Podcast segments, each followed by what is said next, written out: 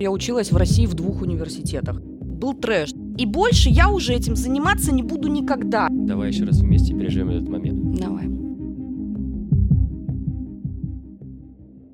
Я низко оцениваю качество образования, которое То нам хуже дали. уже быть не может, и в принципе. Нет, ну серьезно, хуже быть.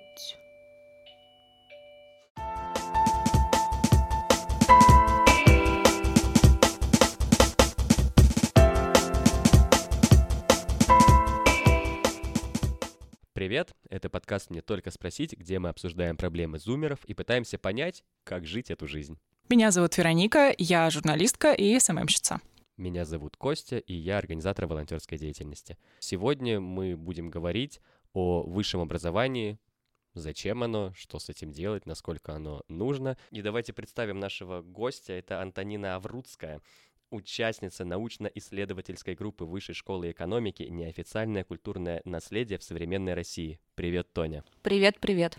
Тоня у нас сегодня как приглашенный гость, как человек, который поучился во множестве разных вузов и который только-только что поступил в Стэнфорд, получил тот самый долгожданный офер. О всем этом чуть подробнее с Тоней мы поговорим. А для начала давайте вообще разберемся, нужно ли это высшее образование. Для этого Вероника провела опрос. Она и зачитает тогда ответы, которые ей пришли. На вопрос, нужно ли образование, мне ответили скорее да, чем нет. Высшее образование в Российской Федерации не дает практической части, но кругозор расширяет. Кто-то ответил полезно с точки зрения социализации, а кто-то наоборот, что высшее образование не нужно, и его обычно получают для галочки. Мой диплом вообще ни разу не открыли. Думаю, что в странах СНГ оно потеряло свою ценность. Высшее образование дает знания, которые на практике не получить. Я окончила колледж, а потом универ по профилю. И вышка — это больше про социализацию также. Еще один ответ. Э, Я учился давно. Мне кажется, высшее образование дает широту взгляда, масштаб и более широкий охват. Вот такие ответы пришли Веронике в сторис. И давайте сейчас, так как у всех людей в студии есть высшее образование, мы, я думаю, тоже можем поделиться своим личным опытом. Тоня, тебе нужно высшее образование? Ну, я думаю, что оно, оно не нужно. Мне не нравится эта постановка вопроса «нужно». Высшее образование — это вопрос выбора. Я знаю людей, которые спокойно живут без высшего образования. Я знаю людей, которые очень неплохо живут без высшего образования, которые успешны без высшего образования.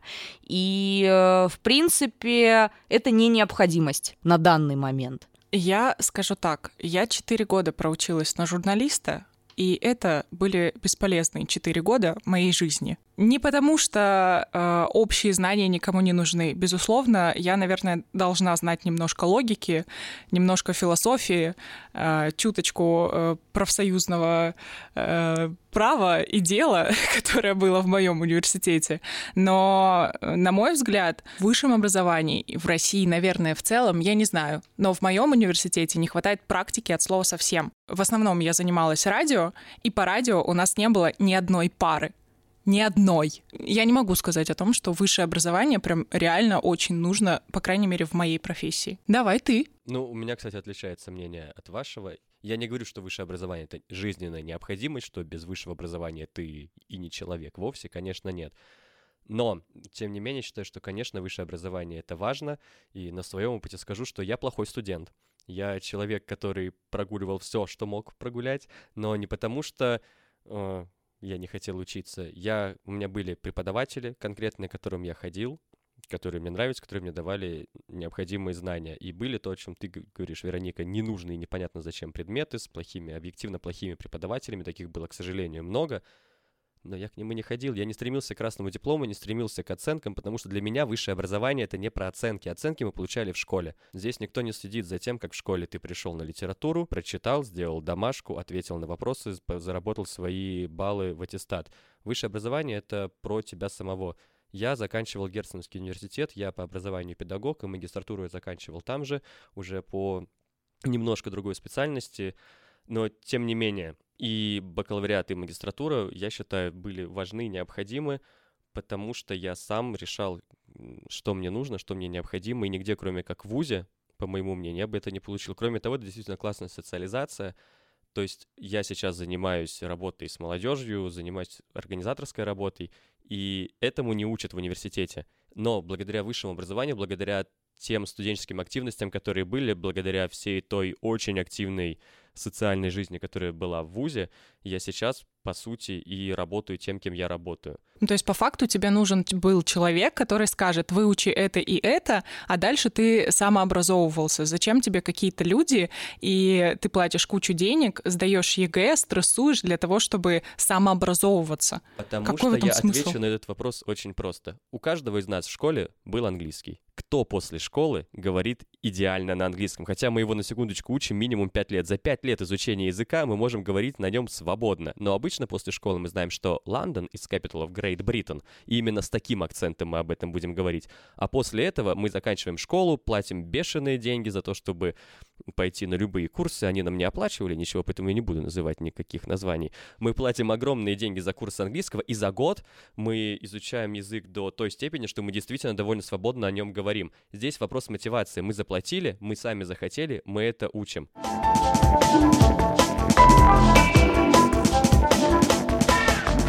Самый простой вопрос — это просто расскажи о себе, где ты училась и как ты докатилась э, до такой жизни. Я училась э, в Санкт-Петербургском государственном университете. Я закончила там бакалавриат по социальной антропологии. В течение этого бакалавриата я училась в Варшавском университете по обмену несколько раз. Потом я поступила в магистратуру в Высшую школу экономики в Москве и поступила на программу двойного диплома с Варшавским университетом и закончила эту программу. А сейчас я работаю в Высшей школе экономики в Москве э, в научно-исследовательской группе, которая занимается вопросами современной культуры в России, особенно неофициальной, неформальной культуры. Вот. Что-то на умном сейчас было, походу.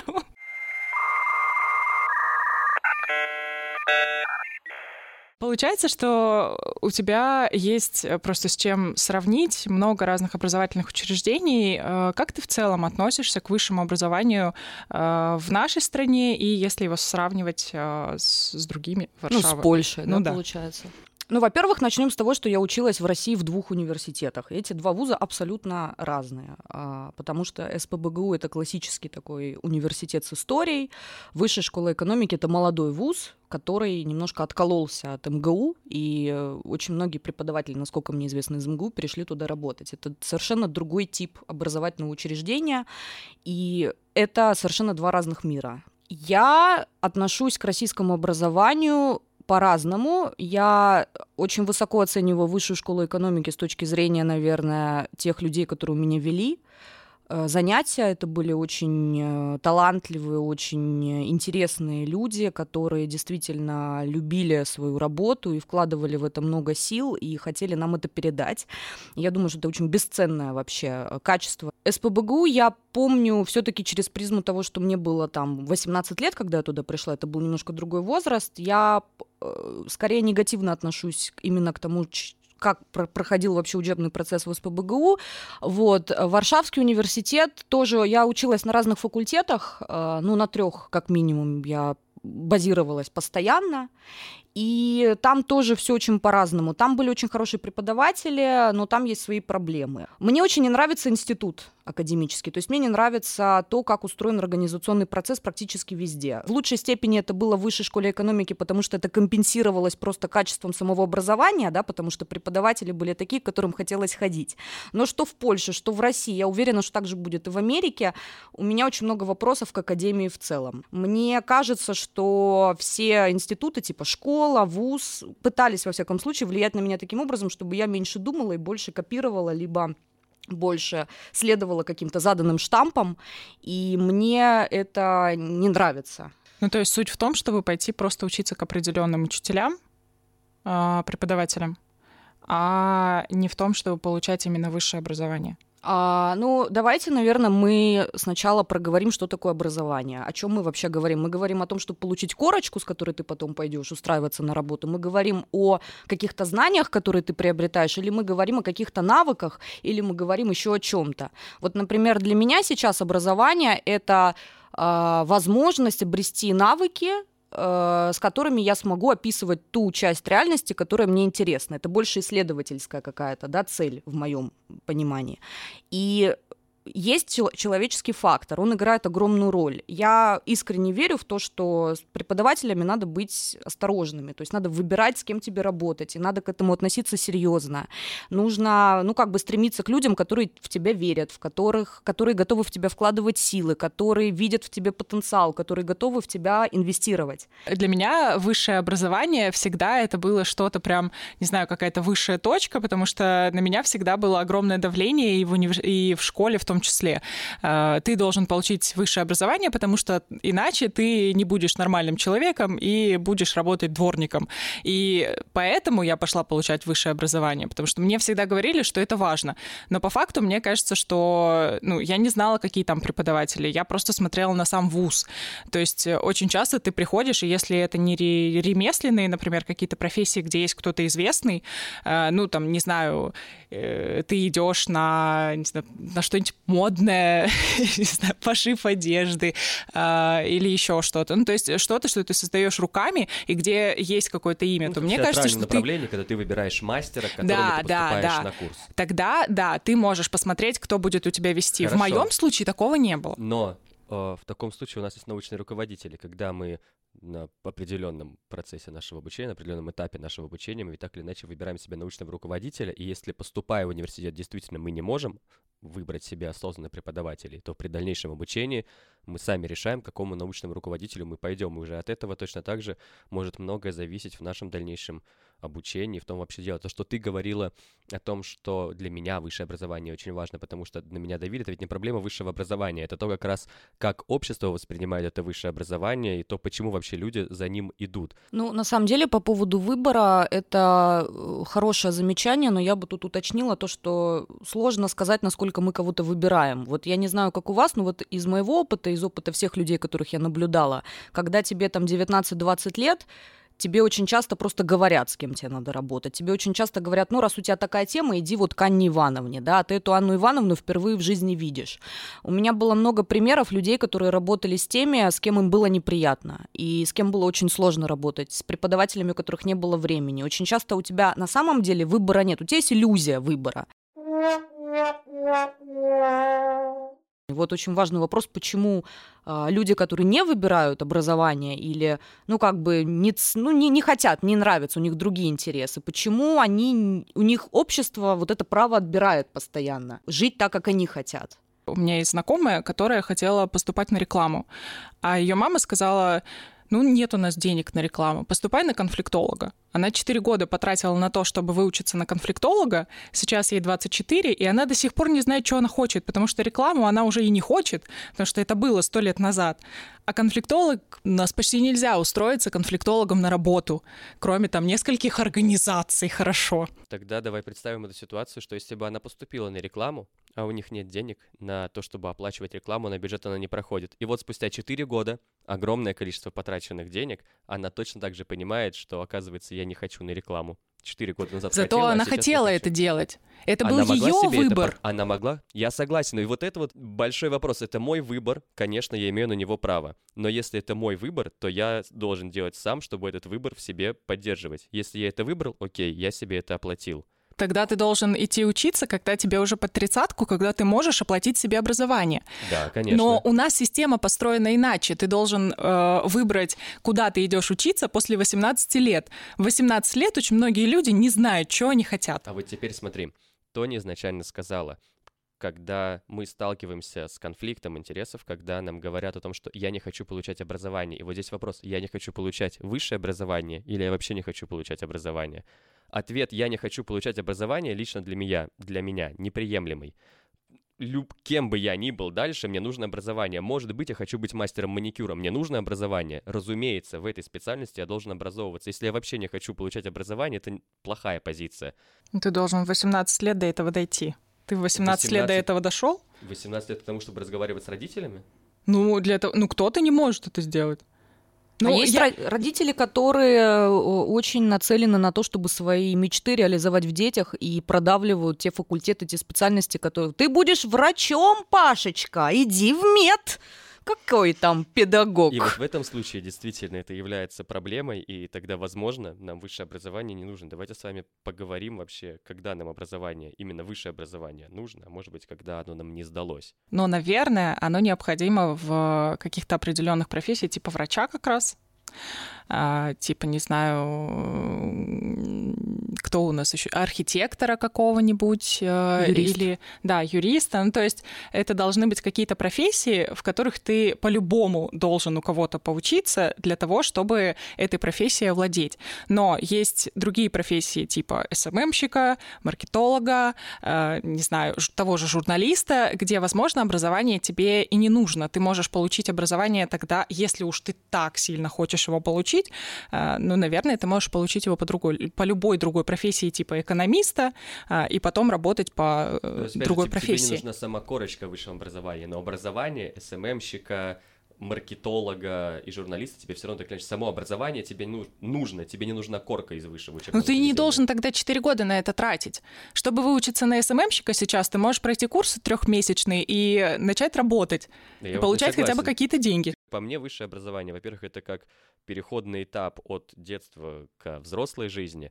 Высшее образование делает нас эрудированным и разносторонним развитым человеком. То есть, когда очень много слышал таких отзывов, когда ребята, которые поступают на какой-нибудь, не знаю, физмат, инженеры, еще кто-нибудь, искренне страдают, когда у них весь первый курс есть история, философия и прочие гуманитарные науки, и они сидят, ноют и жалуются о том, что я инженер, мне не нужно знать философию.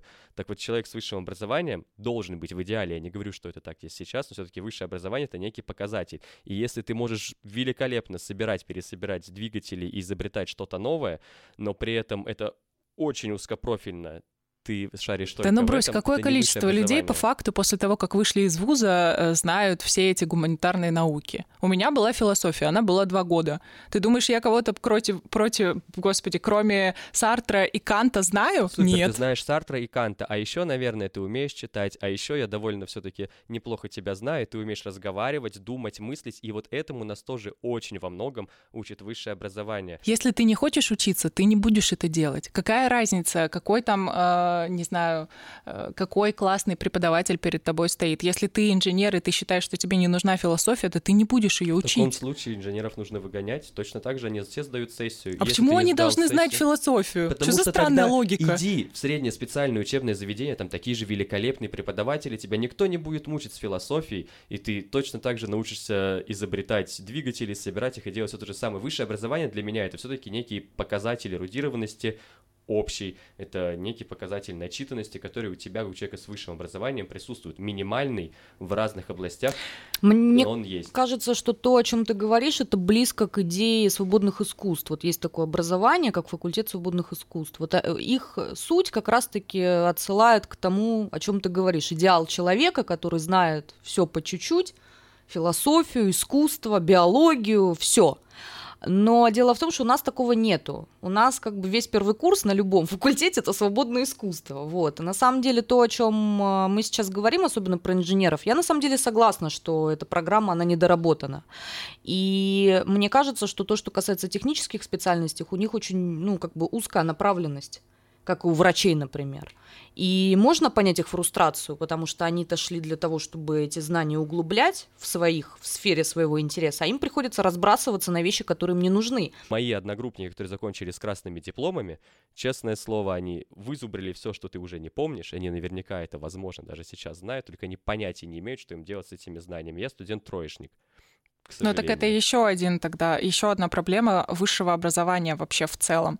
С тем, что ты должен его получить, и тебе все говорят, что ты должен его получить, и все идут его получать, и ты вроде как тоже должен его получить, но когда ты заканчиваешь университет, ты не знаешь, что тебе делать с этими знаниями. Ну, есть тут два момента. Смотрите, мы говорим об образовании как о лайфстайле, то есть мой лайфстайл — это учиться. Я люблю познавать мир. Это вообще к институту не всегда имеет отношение. Это может пересекаться, если ты идешь в универ, а может не пересекаться, ты сидишь там что-то читаешь, втыкаешь, тебе просто кайф.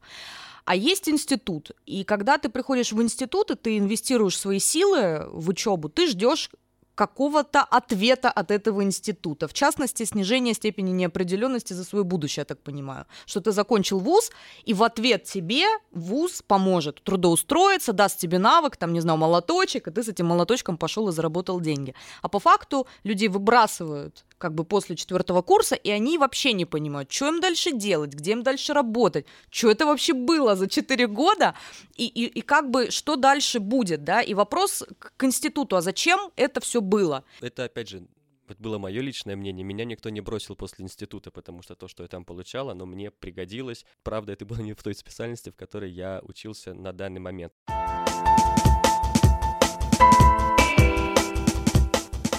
Что вообще у тебя произошло в жизни такого, что ты решила поступать в Стэнфорд? Почему именно он? Как вообще тебе это пришло в голову? Но я не планировала поступать именно в Стэнфорд. Я подавала на разные э, программы, у которых была одна общая составляющая. Там на этих программах должны были быть люди, которые, как мне казалось, занимаются примерно теми же темами. У меня очень сильно сузились исследовательские вопросы, стала заниматься музыкой. И э, я занималась оперой, я занималась вот именно такой музыкальной культурой. И я думала, рассматривала на самом деле не только Америку, но в какой-то момент я просто стала учить английский, как-то я в это втянулась, и мне уже как-то вот было проще на самом деле подавать в Америку, просто потому что я уже поняла, как процесс этот выглядит.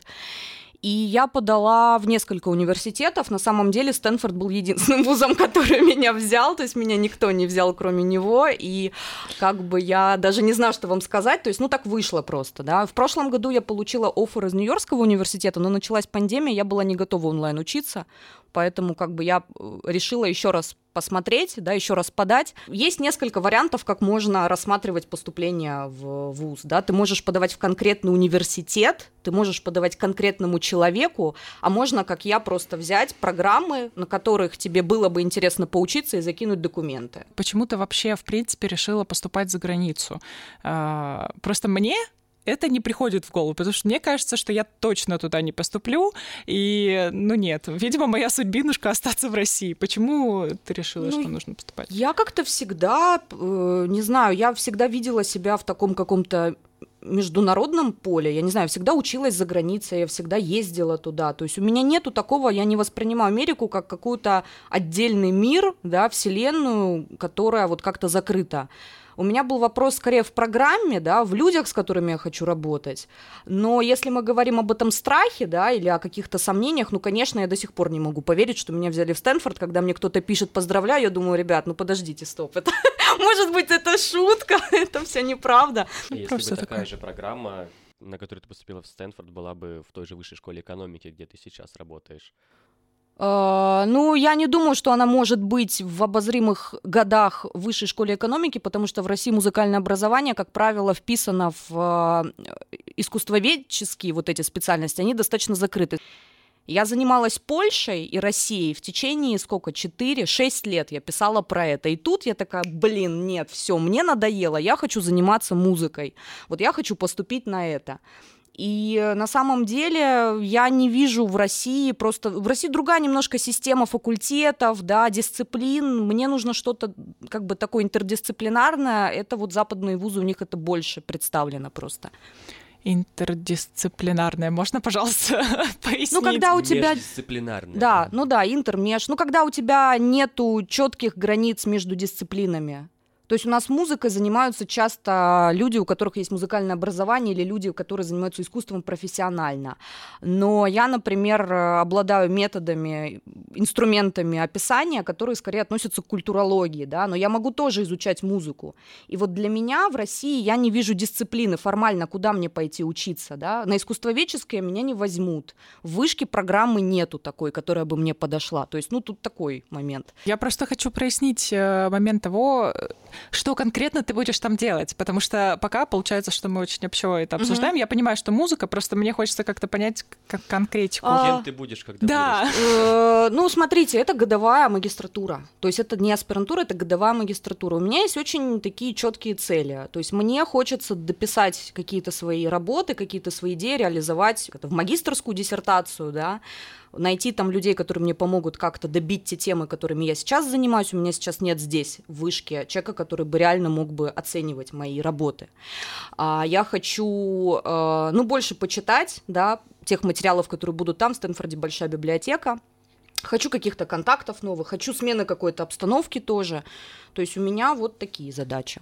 Вот. Ты не ответила на мой вопрос. Так, а я не но... понимаю, то есть у меня нету, понимаете... Вопрос, э, что Мне конкретно... кажется, Веронике сейчас говорят наши родители. Да. Вот ты сейчас закончишь, кем, Да. ты, Кем ты будешь. будешь, А да. если а Тоня сейчас говорит об обратном, что то, к чему привыкла немножко ты, то, к чему привыкли наши родители, что идешь в высшее учебное заведение, чтобы получить специальность и дальше идти работать, там как раз э, вот в Стэнфордском университете на Западе, в общем, у тебя нет вопроса, что ты получил корочку, и дальше ты идешь в конкретный офис с этой корочкой работать. Не в том, кем ты будешь, а что конкретно ты будешь изучать. Ты просто говоришь, что у тебя есть несколько тем каких-то, может быть, ты назовешь нам какую-то тему, чтобы мы просто понимали примерно, о чем речь-то. Сейчас лицо. Что такое, не Нет, я просто думаю, о чем сказать. Ну вот я сейчас, например, пишу статью про оккультизм в опере. То есть я пишу о том, как, какими языками э, художественными, э, музыкальными, танцевальными, в либретто э, зрителя вводят в оккультный мир. У Прокофьева есть опера «Огненный ангел». Она такая очень мистическая. И вот я это описываю.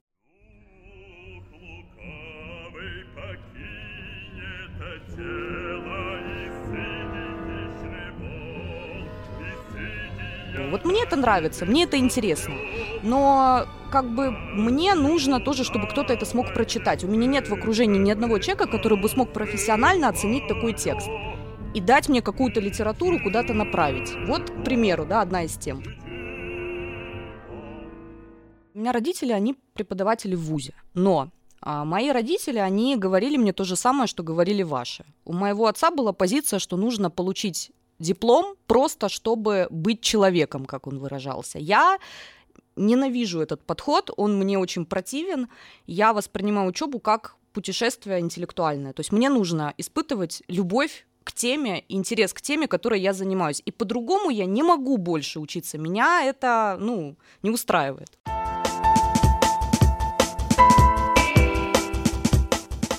Может быть, ты поделишься своим опытом, каким образом начать свое интеллектуальное путешествие, конкретно как погрузиться в это путешествие в Стэнфорд или в любой другой заграничный вуз, потому что мы все примерно предполагаем, как мы поступаем в вузы в России. У нас есть ЕГЭ, мы, в принципе, удобно, опять же, унифицированно сдаем один экзамен, поступаем, каким образом оказаться где-то в другом интеллектуальном мире. Ну, смотрите, американская система образования совершенно другая, как в плане того, что мы туда посылаем, так и в плане того, как они отбирают, э, и конкурсы в американские вузы, в в крупные особенно, а, ну, просто бешеные, то есть это не сравнить с российскими университетами. Например, вот в Стэнфорд, э, по-моему, Стэнфорд сейчас самый сложный в Америке вуз для поступления, они берут 4 с чем-то процентов из, из 100 пула заявок. Первое, что очень важно, это иметь хорошую успеваемость.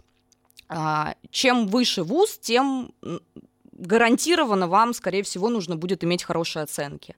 То есть, ну, как бы у меня везде красный диплом, и в бакалавриате, и в магистратуре. Средний балл у меня там 4,8 из 5, 9,3 из 10 в вышке. То есть это очень высокие баллы. Ну, то есть это важный фактор, он имеет очень большое значение. Второй момент это работа. То есть, когда ты подаешь э, в любой американский университет, тебе нужно, если это не бакалавриат, то есть магистратура, аспирантура, ты прикладываешь свою статью, ты прикладываешь фрагмент своей бакалаврской работы или магистрской, какой-то какое-то эссе, да, или статью. Это должен быть текст на английском языке, на академическом английском языке. В английском языке не пишется вот это, э, о, э, там, не знаю, феномен считается, э, автор разглядел там какую-нибудь фигню. То есть, ну, там, там другие немножко особенности языка, и в это нужно погружаться, этот текст нужно перевести, да, на английский. Это рекомендательные письма на английском языке, которые в формате другие, то есть это не российские академические письма. Там требуется намного больше личного мнения твоего преподавателя о тебе, как о человеке, как о студенте, как о там о, о чем угодно. И э, английский тесты. Это TOEFL или IELTS, который, ну, в хороший университет в Америке TOEFL надо сдать на 100 из 120. В Оксфорде, кстати, 110 из 120. Это очень высокие баллы, это нужно хорошо его сдать. Тесты платные. А, в некоторые вузы нужно сдать э, GRE, это такой тест э, очень большой, с математикой, там, с каким-то таким очень художественным литературным английским.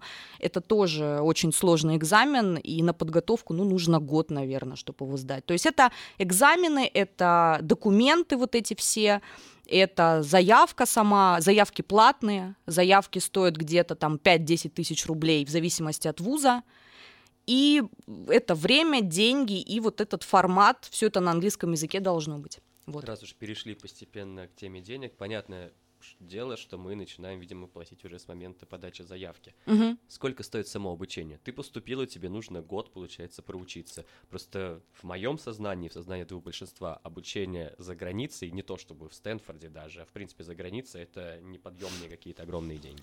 А, Значит, смотрите, а, обучение на моей программе в год вместе с проживанием и со всеми расходами будет примерно 80 тысяч долларов, если не больше, около 85 тысяч долларов, я думаю, это где-то 6-7 миллионов рублей. Но а, у меня все мои знакомые, кто поступил в Америку, поступили со стипендиями. Они поступили в другие вузы, и практически все, по-моему, полное покрытие имеют. А, В Стэнфорде можно получать стипендии. Можно получать а, стипендии, которые покроют практически все. То есть это не ну, как бы это не исключено даже для иностранца. Я подала на стипендию, которая в мае, ну, мне ответ, да, придет, и, возможно, это покроет частично расходы. То есть, э, несмотря на то, что это очень дорого, и надо быть где-то готовым к тому, что, возможно, придется такие деньги искать, либо частично, да, либо как-то перекрывать. А, есть опция для тех, кто не видит для себя вообще варианта платить, и есть куча разных опций. В университете можно брать а, уже на месте какие-то варианты работы, и покрывать эту стоимость. Поэтому, да, с одной стороны это дорого, с другой стороны это не значит, что нет вариантов это как-то перекрыть. На моей программе была опция получить э, гранты, fellowship, не знаю, как по-русски это грант, ну как, как А, стипендию. акцент. А, гранты. как Грант, ну я не знаю просто как правильно, это не scholarship, которая стипендия, это fellowship, которая предполагает, что, ну, в общем, грант, давайте так это назовем, а, которая покрывает именно само обучение. То есть она не покрывает тебе проживание, она не покрывает тебе транспортные расходы. А, Это, конечно, существенно снижает стоимость, но это все равно деньги, и они большие, потому что это Калифорния, там дорого, в принципе, жить. Вот. Есть гранты типа Fulbright, которые покрывают тебе абсолютно все. Но ты потом должен два года в России работать или быть, то есть там есть правила о возвращении на родину. Ну, есть варианты. А в Польше училась по какой программе? Или это тебе организовал вуз? Просто, например, знаю, что есть там программа Erasmus+, Ага. то, что именно русские студенты учатся в европейских странах, и там, опять же, идет полное покрытие, включая тебе э, проживание и включая перелет. Я училась в Санкт-Петербургском университете, у которого есть такая интересная особенность, один из немногих плюсов, на мой взгляд, это то, что у этого вуза подписано огромное количество соглашений международного сотрудничества по всему миру. То есть ты, если ты учишься на бюджете, у тебя нет троек, ты можешь подать на конкурс обмена. Опций миллиард, там просто список, э, вот реально про- в очень много стран, и ты можешь выбрать, подать заявку, пройти конкурс среди студентов из ПБГУ и пройти на там, семестр по обмену поехать. А, у меня была стипендия академическая от СПБГУ за хорошую учебу, за успехи, там, то есть у меня была поддержка от вуза. Там были программы с Erasmus стипендиями, это отдельно как бы надо было подавать. У разных вузов были стипендии для наших студентов, в зависимости от того, как они договаривались между собой. Было очень много вариантов. У меня а, мой одногруппник, он съездил один год, семестр он провел в Америке, один семестр он провел в Латвии, один семестр он провел еще где-то. Он каждый год, полгода был в разных странах. То есть это было нормой, вот так вот учиться. Как тебе кажется, это сказывается именно на качестве образования? Как студенту, я понимаю, это на самом деле потрясающий опыт, и любой, на самом деле, практически любой студент поступает, то есть мы задумываемся о том, что мы сейчас 4 года будем, минимум 4 года, да, учиться в бакалавриате, получать образование, но на самом деле огромное количество вузов, не только с УБГУ, имеют различные программы, и просто не все студенты об этом знают, абитуриенты, когда поступают, но на самом деле у нас есть возможность учиться где-то как минимум один семестр за границей. У меня э, нет вопросов к СПБГУ как огромному вузу, потому что я училась только на одном факультете. Я могу сказать только за факультет социологии. У нас был трэш, то есть, на, ну, во-первых, у нас была куча харасмента, то есть это было настолько распространено и настолько это было жутко, что когда я с годами это вспоминаю, вообще не понимаю, как это вообще возможно, что в таком университете было столько домогательств, столько унижений, столько каких-то гадостей. Это вылилось в то, что там же была акция, когда э, студентки с международных отношений, это наш общий кампус, они развешивали бумажки с цитатами преподавателей. У нас было очень слабое образование. У нас там были, конечно, преподаватели хорошие, да, но было слишком много людей, которые относились к своей работе очень странно. Купание в пруду с моими там одногруппницами, например, там трогать меня за коленку в баре. Я не знаю, то есть это был, это вещи, которые создают очень странный климат на факультете, когда это все копится, копится, и образование и учеба становится какой-то профанацией, какой-то, я не знаю, какой-то игрой. И э, то, что у нас люди ездили, ну, как бы и так все было не очень, да, так они хоть поездили. То есть я вижу в этом реально только плюсы.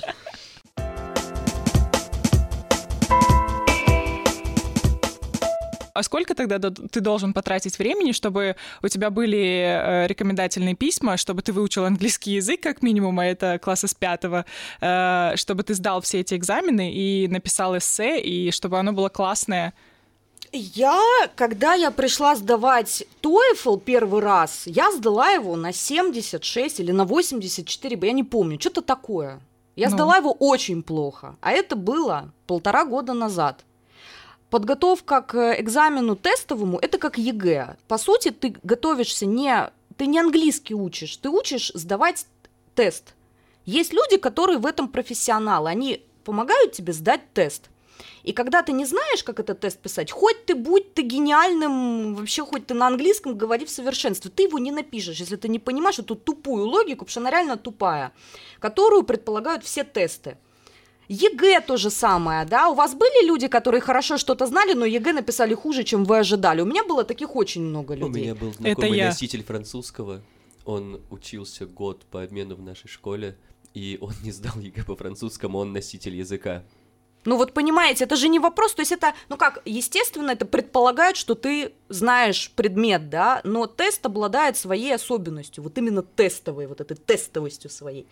И вот пока не нашла репетитора, который мне это объяснил, я ходила, я шесть раз сдавала английский. Я сдавала IELTS, я сдавала TOEFL. Я уже думала, что я дебил, что я уже не сдам это никогда. Реально, ну когда ты постоянно ходишь и ты получаешь эти баллы, ты не понимаешь, в чем проблема. А проблема в том, что твой реп, ну, не сечет он как бы за тест, да, нужно его было менять. Вот, поэтому это, я думаю, что в год можно уложиться, если вы прямо так нацелены, да, Рекомендательные письма это месяц, ну, попросить за месяц, еще там, ну, ладно, еще месяц дать им написать, ну, два месяца, да, то есть это можно сделать заранее. Но если у вас оценки были очень, если вы там двоечник, да, тогда да, тогда я не знаю, то есть, ну, как-то надо будет перекрывать это чем-то. Хорошо, ты шесть раз, ты говоришь, что сдавала этот ну, э, да. экзамен. Да.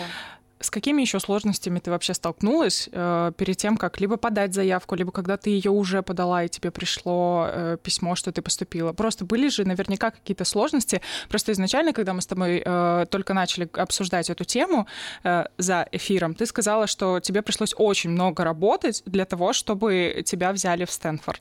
Э, ну как, мне пришлось очень много работать с этими заявками. Я мне приходили отказы. Когда тебе приходит отказ, первая мысль, что ты идиот. То есть как бы у меня была одна мысль, что я не смогу туда поступить.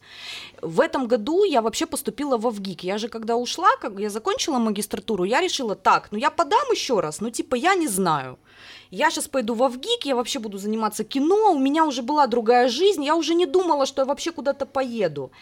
И в этот момент мне пришел этот оффер. То есть я, если честно, уже не особо верила в то, что что-то у меня получится. Мне очень много кто отказывал. У меня было ну, ну, больше шести отказов за два года. Это очень демотивирует тебя. Ты не понимаешь, в чем причина. Ты начинаешь думать про себя, что ты идиот что ты что-то не сделал, ты что-то не дописал, ты где-то сложал, а вот эта ошибка, боже, они заметили эту запятую, из-за этого тебя не взяли. То есть реально ты начинаешь уже, ну, как бы жестить. Это очень тяжело, и ты просто, ну, как бы бросаешь уже, как бы, ну, не хочешь просто ничего делать дальше. Но в итоге ты все равно отправляла их заново, эти письма. Ну, я отправляла в этом году заявки с мыслью о том, что я просто это сделаю последний раз, и больше я уже этим заниматься не буду никогда. Я была готова к тому, что все, у меня начинается новая учеба. Я уже думала, я переезжаю в Москву, и тут, блин, мне этот офер пришел. Мне же пришлось уйти из ВГИКа из-за этого. Я не смогу совмещать учебы там и там. Давай еще раз вместе переживем этот момент. Давай. Вот ты сидишь ты получила много отказов, тебе было отвратительно, демотивирующе это все. И вот сейчас тебе приходит подтверждение, тебе приходит письмо, что ты поступила, твои эмоции вот в этот момент. Я такая, боже, где брать бабки на обучение? Моя была первая мысль, ё-моё, боже, 75 тысяч долларов. Нет, серьезно. Из-за того, что мне очень много раз отказывали, у меня нет уверенности в том, что я поступила, потому что я талантлива. У меня постоянно мысль, боже, мне, наверное, повезло, может, там была квота для русских, и в эту квоту меня всунули, а может быть, там, это политический вопрос, да, может быть, там вот они решили, да, русских взять.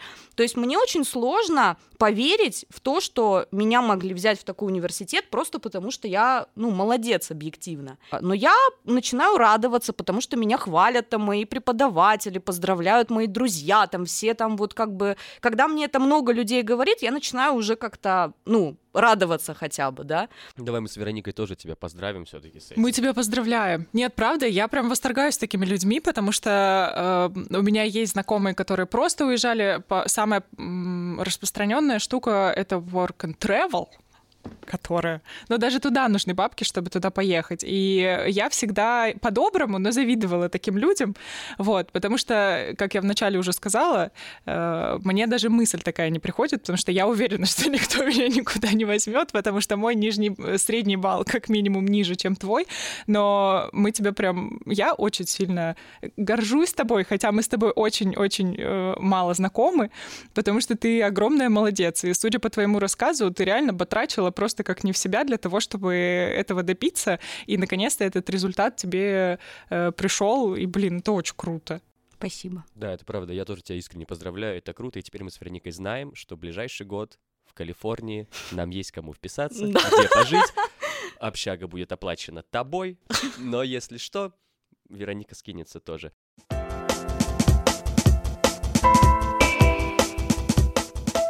Если подводить все-таки какой-то итог нашей беседы, э, то есть из всего, что мы сегодня наговорили, можно сделать вывод, что важно просто самообразовываться и учиться, но не обязательно в университете.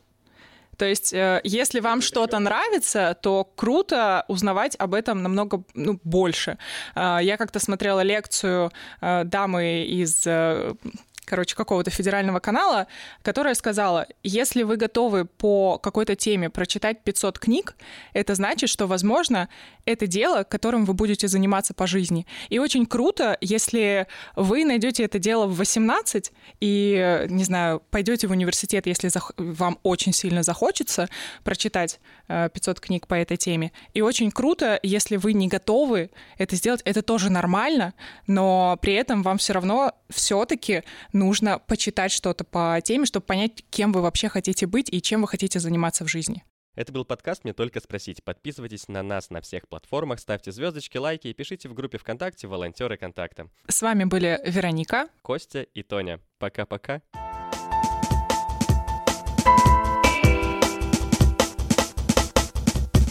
Выпуск сделан совместно с городским центром социальных программ и профилактики о социальных явлениях среди молодежи «Контакт» и Домом молодежи «Царско-сельский».